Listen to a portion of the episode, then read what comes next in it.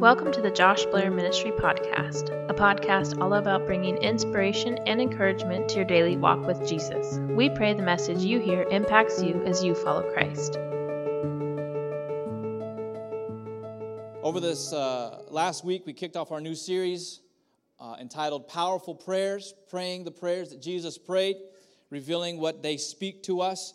And last week, we started with the prayer that Jesus taught his disciples in Luke chapter 11 the Lord's Prayer, speaking about last week when we pray, we pray to the Father. So as we go through this series, we're going to be looking at who, what, when, where, and why should we pray, answering those questions. Last week we talked about who we should pray to. We pray to the Father God. And this morning we're going to be looking at what should we pray? What should we pray? From the Lord's Prayer. As Jesus taught his disciples, he's continuing through his word to teach us. And so we want to make sure that our hearts are open, our ears are ready to receive, what the Lord has. Amen? We're going to pray together, and as we pray, I want to pray through the Lord's Prayer with you. So, would you bow your heads, close your eyes? Let's pray together. Our Father in heaven, hallowed be your name. Your kingdom come, your will be done on earth as it is in heaven. Give us day by day our daily bread, and forgive our sins for we also forgive everyone who is indebted to us. And do not lead us into temptation, but deliver us from the evil one. In the mighty name of Jesus, we pray. Amen. Amen. I remember I grew up in Kerman. How many know where Kerman is? Beautiful town. And I grew up there, and I remember playing in the neighborhood back when kids used to do that, you know, running the streets and uh, playing ball in the middle of the road, and somebody would yell car, and we'd all scatter. You know what I mean? Do you guys remember? Kids do that these days, or do you guys just play video games? I don't know what y'all do. Now, but we used to play in the streets, and I grew up in, a neighborhood, and all my friends were Latino. I don't know if you could tell or not, you know. They call me Casper in the streets. But uh, all my friends were Latino, and we would be playing in the backyard of somebody's house and stuff, and all of a sudden, I remember playing, and I would hear this horn blast all my friends would go running. I'm like, where are y'all going? Where are they going? And they would yell, Pan! and I'm like, I'm like, Peter? Peter Pan? I don't understand. Where y'all? What's going on? So that I'd go, I'd follow him, and I remember walking. There's a truck in the middle of the road, the whole back would be open and it would just be a colorful array, racks of bread, you know, huge. And I thought to myself, these are crazy looking donuts, you know? these are these are crazy. And all my friends would eat them and I, and I would have some of it and it was good and I enjoyed it. And anytime they heard that, they would get so excited. The truck didn't come around every time in the neighborhood, not every day that we were playing, but it would come around and when it came around and we heard the horn blast, we would run to get some pan. And it was exciting. And my, my friends would always run to it no matter if they had money or not. They would hopefully the guy would see sadness in our eyes and, and have pity on us. Please, sir, may I have some pan? Por favor. In mi alma. Gracias por la comida. En Espíritu Santo. You know what I mean? It was just like, please, Lord, provide for us. And they would want it. Was that okay? I don't know if I what I said really, but I believe that God was in it. My friends loved it and couldn't wait for the truck to come by, and every day when it did, they would treat themselves. And I think it's interesting now, what, looking back, what kind of joy was brought to us by bread. You know what I mean? So much joy was brought by some bread. And now I, am really conflicted because nowadays I'm an adult, and now everybody's telling us that bread is bad for us. You know, don't eat those carbs, or you're not gonna you're not gonna enjoy it. Bread is unhealthy. And I think that no, bread brings me great joy still to this day. Amen. Does, does anybody else enjoy bread out there? Come on, somebody. You, you know, if, if you, you, never, you never know that you're craving bread until the moment you try to give it up. You know what I mean? The burger is just not the same wrapped in lettuce as it is wrapped in bread. And in fact, you know, I'm reminded of the words of Jesus when he taught us to pray. He said, Lord, give us our daily bread. not give us our daily broccoli. He did not say, he did not say, I am the kale of life. No, he said, I am the bread of life, and bread is good for you in the name of Jesus. Amen. The Lord provides the pan that we need this morning. Amen. I want to point out that Jesus is a good father who gives us good gifts. We talked about that last week when we prayed to the Father, we were reminded of his goodness towards us. We were reminded of our identity as sons and daughters of the Father. We're reminded of our closeness to him. And it's good to pray that he would give us our daily bread. As we turn to this passage of Scripture, this prayer that Jesus gave his disciples to learn and to grow, oftentimes in the church we turn it into a spiritual saying only.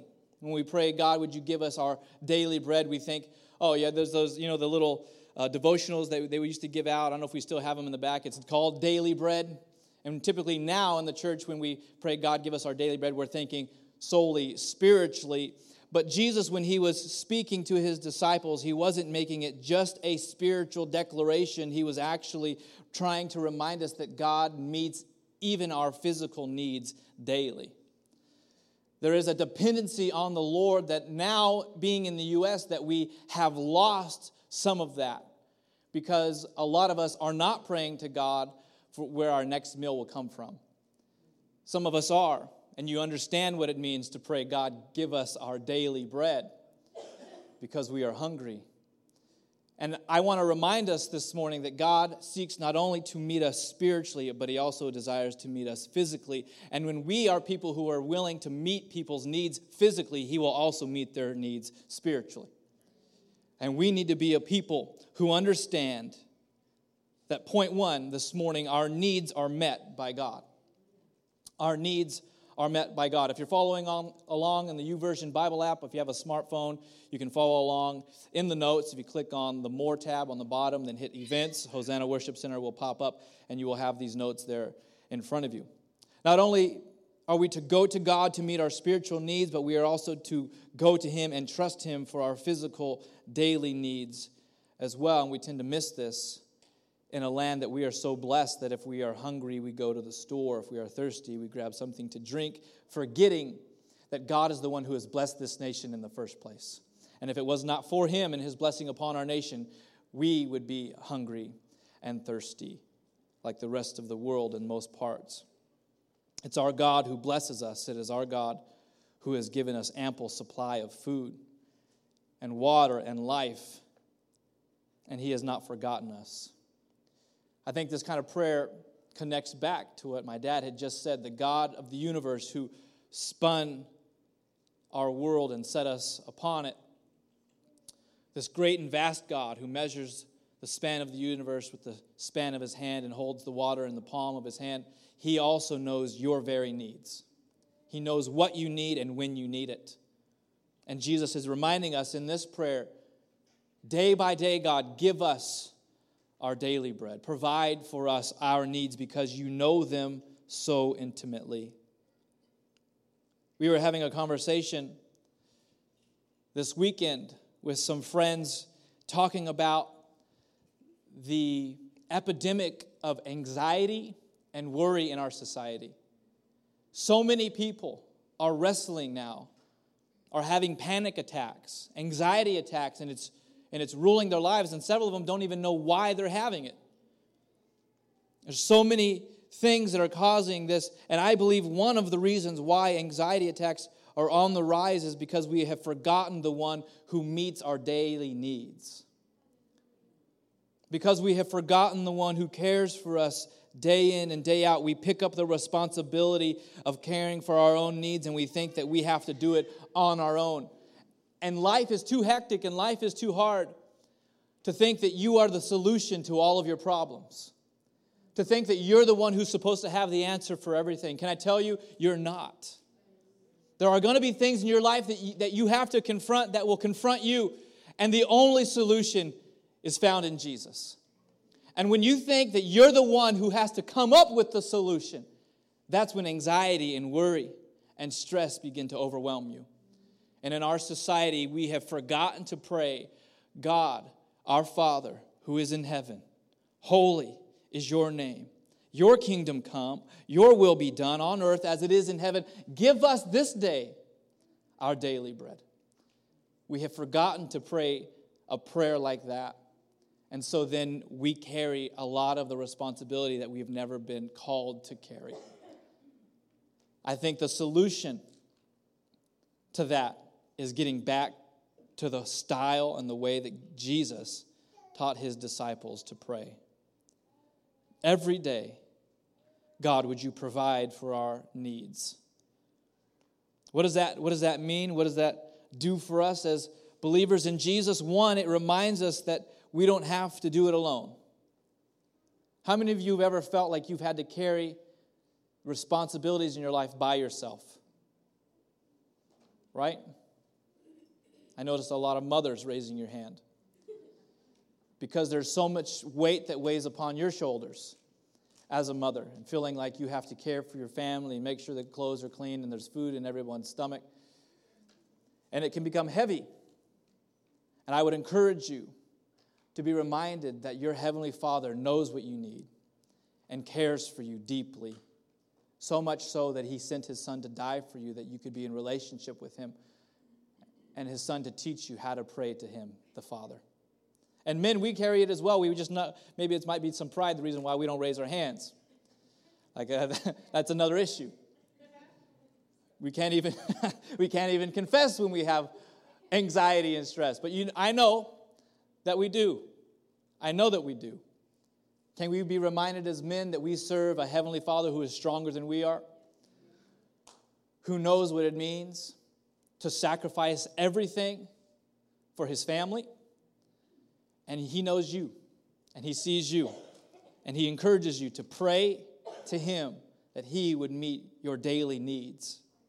Every need. Every need. Another way that we combat anxiety and worry in our society is to be grateful. Gratitude is the attitude that confronts anxiety. It's true, isn't it? When you are grateful for the things that God has given to you, it reminds us that He is the one who's providing for us. He's the one who's doing it for us. From the smallest things to the greatest things, James 1:17 says this, all good and perfect gifts come from the Father in heaven, all good and perfect gifts. Doesn't mean all great, powerful gifts only, doesn't mean always just the small gifts. Every good thing that is in your life has come from the Father.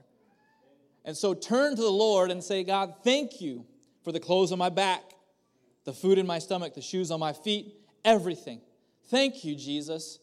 And that confronts anxiety and worry because it reminds your head and your heart that Jesus is the one that's still in control of your life. It's a powerful teaching that Jesus gave to us, this, this prayer that he taught his disciples to pray like this, to pray in this style with gratitude to your Father who meets your every need, every good and perfect gift comes from our Father. Our Father. So we ask Him to provide day by day, and it reminds us where to direct our gratitude that will drive our attitude. Verse 4 says this And forgive our sins, for we also forgive everyone who is indebted to us. What are we praying here for? We're praying for our daily needs that will be met by our Father, both physically and spiritually, and we're also asking for forgiveness of our sin. Remember, this is the type of prayer that Jesus taught his disciples, and he said, When you pray, pray like this. Pray like this. Sometimes I feel like when we have these prayers that Jesus has given, we make it a ritual to repeat those prayers as he says them. And, and sometimes it's good because it reminds us of to pray, but he's saying this is a model so that no matter what you're doing, and no matter what's going on in your day, pray like these things. Pray and thank the Lord that He would meet your need and pray and ask for forgiveness daily. Seeking the forgiveness of our sins daily is a needed thing because Jesus knows that we are not perfect. He knows that we are broken people, and His expectation, He does not put perfection as an expectation on your life. Do you know that? Jesus is not walking around saying, Man, I wish these people would just be perfect. He doesn't put that expectation. That's why he teaches us to ask for forgiveness daily, because he's not expecting us to pretend to be perfect. He wants us to be real. He's wanting us to be authentic with our faith and where we are. And he says, daily ask for forgiveness, because I know there will be days where you have not made wise choices. He knows that we're in a fallen state. But what he does expect for us to do daily is to seek his forgiveness so that we can walk in right relationship with him, that our sin would not be a hindrance to our relationship with Jesus. But that's not the end of the verse of verse 4. Jesus also says that our forgiveness isn't solely based on our asking, it is also connected to our ability to forgive others who have sinned against us. Silence in the room. Did you know that your ability to be forgiven is contingent upon your willingness to forgive? Another translation says this Forgive us as we forgive others, as we are in the midst of forgiving, or because we are forgiving. Would you continue to forgive us? Our unforgiveness towards others can hinder our own forgiveness of sin. My second point for you this morning, if you're taking notes, is forgiveness is conditional. Not everyone will be forgiven and you also play a part in your forgiveness. Not in the sense that you have to earn it, because Jesus has given to us freely. He paid it all on the cross for us, so we can't earn His forgiveness, but we certainly can hinder it from continuing. Amen. We can stop His forgiveness by the way we treat each other. If we say, God, I want you to forgive, but I cannot forgive them, God says, Well, you're stopping my flow of forgiveness to your life because you have stopped forgiveness to flow from out of you to others. It reminds me of the verse that Jesus says in Matthew chapter 18. He tells the parable of the unforgiving servant who approached the king. He owed the king millions of dollars as it would be translated to our day. And the king, the king had called his debt. And he went to the king and said, uh, Give me time, I'll try to repay it. And he, I don't know if I'll be able to repay it. And the king says, I know that you won't be able to. That's why I have chosen to forgive you of the debt. I wipe it away. You are forgiven. And that's what Jesus does for us. He knows that we cannot pay the debt. So he went to the cross to pay it for us and He gives it to us freely. But watch this for us to remain in forgiveness, now we must also be ones who freely forgive. Because the servant now goes to another servant who owes him a couple hundred dollars, and he begins to choke him out because he hasn't paid him his money. And the king hears back that the servant did not forgive a couple hundred, even though he had been forgiven millions. And the king says, Because you have failed to forgive your brother, I now call you into account for everything that was previously forgiven. Is that not a scary thought? To know that our way we treat each other, the love and forgiveness we have towards others, could stop our own forgiveness with the Heavenly Father, who freely gave it but can choose to recall it if we are unforgiving people. If that does not shake you to the core, I don't know what will because we cannot be people who claim to be followers of Jesus, who have accepted the forgiveness of a Heavenly Father who shouldn't even care about us. And we've accepted it. And then to say, I choose not to forgive those who have hurt me. How dare we, as followers of Jesus, choose to be unforgiving? Despite what people have done, no matter how heinous the crime, because everything that Jesus bore on the cross for us, the darkest and the most corrupt and the most perverted of sins, he died for. And those sins were not against just anyone, it was against God himself. And he chose to forgive it anyway. So we must walk in that kind of forgiveness. Now, is it going to be easy? No, it happens through transformation of Jesus changing our hearts to love the way he loves. the way that He chooses. Does it mean that we put ourselves back in situations to be hurt like that again? No. It doesn't mean that we act ignorantly of what has happened, but it means that we don't hold bitterness and hatred and unforgiveness towards others. We are called to walk in forgiveness, and our forgiveness is conditional upon our choice to allow forgiveness to flow through us. The last part of verse 4 says this And do not lead us into temptation, but deliver us from the evil one. When I read this scripture, and I've read it before, I always was a bit confused by it. Anybody else? Lead us not into temptation. Why would we be praying, God, don't lead us into temptation? Why would God lead us into temptation? Did it, I was always confused. Why, why do I have to ask you? Wouldn't it be mindful of you not to lead me to something that's going to destroy me? No? Anybody else ever think like that? Conversation with the Lord? No? Okay. All right. No, you're like, oh, I completely understand that verse. I always found it interesting that Jesus taught us and his disciples to pray that God wouldn't lead us into temptation because doesn't the Bible say that Jesus uh, that God never tempts us? In fact, James 1 13 says that. Let no one say that he when he is tempted, I am being tempted by God, for God cannot be tempted with evil, and he himself tempts no one. We know that God would not lead us to something that would hurt us or reign over us. Because even when Jesus died on the cross and our sin was on him, God turned away from it. Because he cannot look upon sin and ha- draw us towards it. He can't do it, it's against his nature. So, why would we pray, God, lead us not into temptation? Because we believe that God wouldn't lead us there, but we also read when Jesus was baptized in water by John the Baptist and he went into the desert, it says that he was led by the Spirit into the desert to be tempted by the devil for 40 days. So, why is Jesus having us pray here? Not to be led into temptation, knowing that God does not tempt us with sin or evil. What Jesus is having us pray here is actually connected to the day to day prayer of daily bread.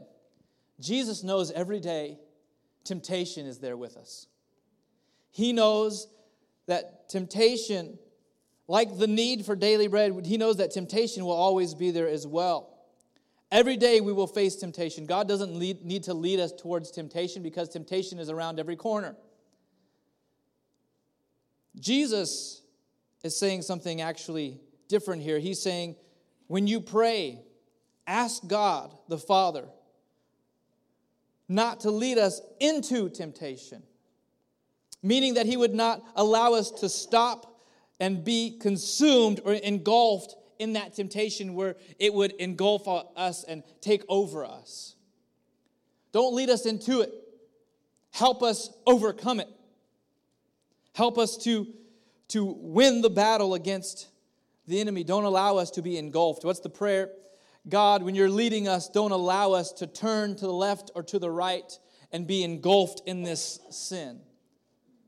Would you make sure, God, that every day as I'm following you, I know the temptation will be there, but as temptation comes, will you help steer me away from it? Is what the prayer is about. Not leading us to temptation, but leading us away from it. Does that make sense? This is why the next line says in the prayer, but deliver us from the evil one, or deliver us from evil. God, when I'm following you daily, I know there will be times, there will be instances where I am tempted in my thoughts, in my actions. And God, when those temptations comes, but I am still following you, help me, deliver me from this temptation. Don't allow me to be consumed by it. This is a prayer we should all be praying. Do you agree? Because temptation is everywhere. It is there to bring us down. The enemy is there seeking our demise. The Bible tells us that he is like a roaring lion, going to and fro, looking for those that he could devour.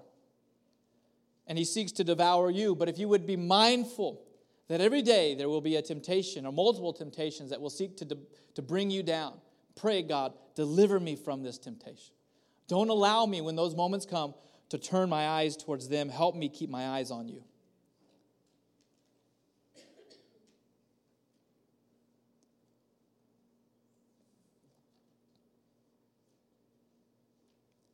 Point number three this morning is temptation is inevitable, but sinning is not. Temptation is inevitable. You will be tempted. Jesus was tempted, but he did not sin.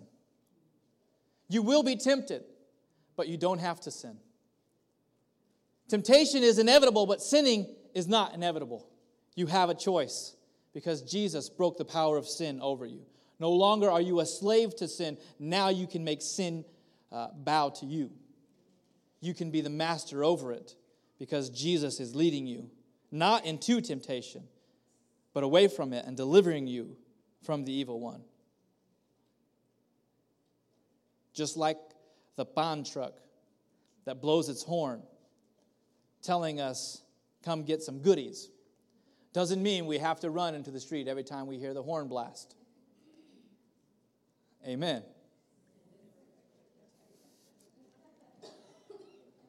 Just because the temptation is there going,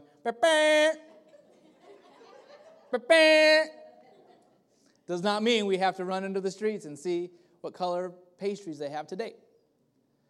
God can deliver us. Amen. Maybe you're thinking you mixed metaphors there, but you know what? I can do whatever I want. God is good. You see that there are temptations that have our number. There are sins that we've given into before we met Christ that the enemy will continue to go back to to see if, if we really have had a heart change. There are temptations that will always call your name because the enemy wants to see if he can maybe slip you up just one more time.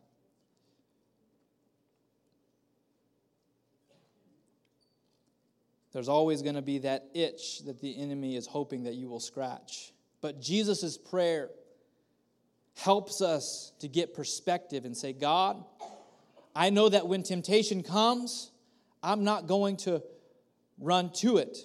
But, oh God, would you help me run from it in the name of Jesus? Would you help me? Would you deliver me from the evil one?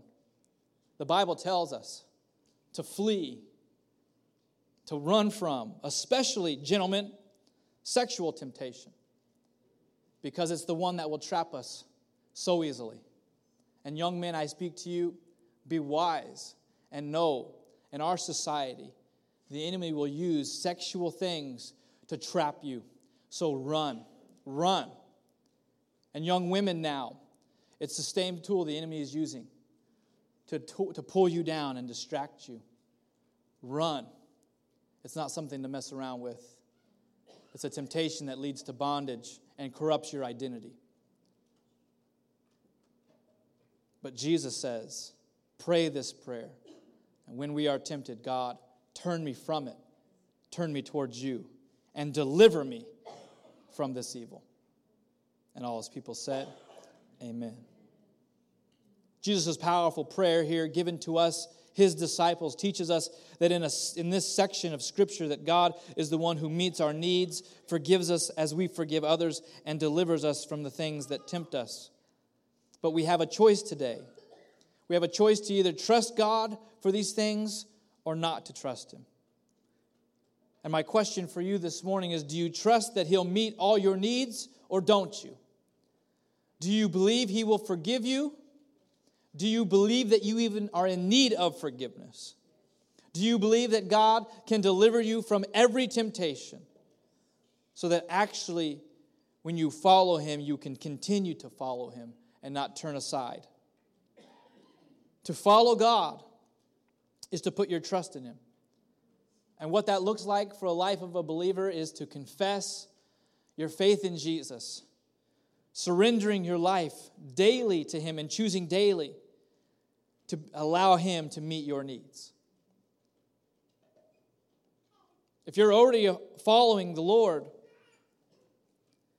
are you putting your trust in His provision for your life?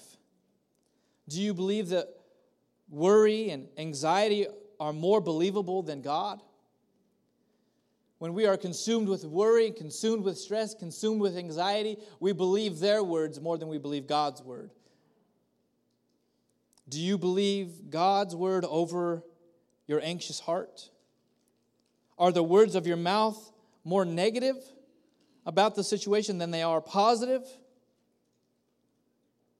Or perhaps you're believing with your mouth, but your heart is still anxious. My challenge for you today, those who follow Christ, is to choose to believe that God is your provision. He will meet your needs according to the, his riches in Christ Jesus. And I believe, as seasoned believers, for those who have been following Christ for years, I believe the word of forgiveness is for us. The word of forgiveness, because the longer that you are in church, the more opportunities you have to be offended, the more opportunities you have to be hurt by others. Can I get an amen? It just seems to be that way. The more chances you rub shoulders with people, the more opportunity you have to be offended by those people. But forgiveness is crucial to continue and remain in the fellowship of, of Christ. It's crucial. And as we grow older, the more judgmental we can become, the more stubborn, the more bitter, the more hurt. But God tells us, as seasoned followers, you've been following me now, don't give it up. Continue to lead the way in forgiveness so that my forgiveness doesn't get stopped up and become a cesspool of unforgiveness. It has to flow through us. And I typically see younger believers who have experienced the love and forgiveness of God are so much easier now to walk in forgiveness, but it's us who've been walking for years, all of a sudden, we just lose our patience. And we have a lot less grace than we used to. Amen? That word is for us. Jesus' word for us today is to be reminded that our forgiveness is in proportion to our willingness to forgive. So, all of us have a choice today. No matter where you're at in life, if you're not a confessing believer in Jesus, you've never surrendered your life to Him, or if you're a newfound believer in Jesus and you're walking with the Lord, or you're a seasoned believer, you still have a choice. Through this prayer, God speaks to all of us in every aspect of life, every, every avenue that we're on. Jesus is still speaking to us. You always have a choice. We always are continuing to grow and grow up in the image of Christ. And He calls us today to grow in Him.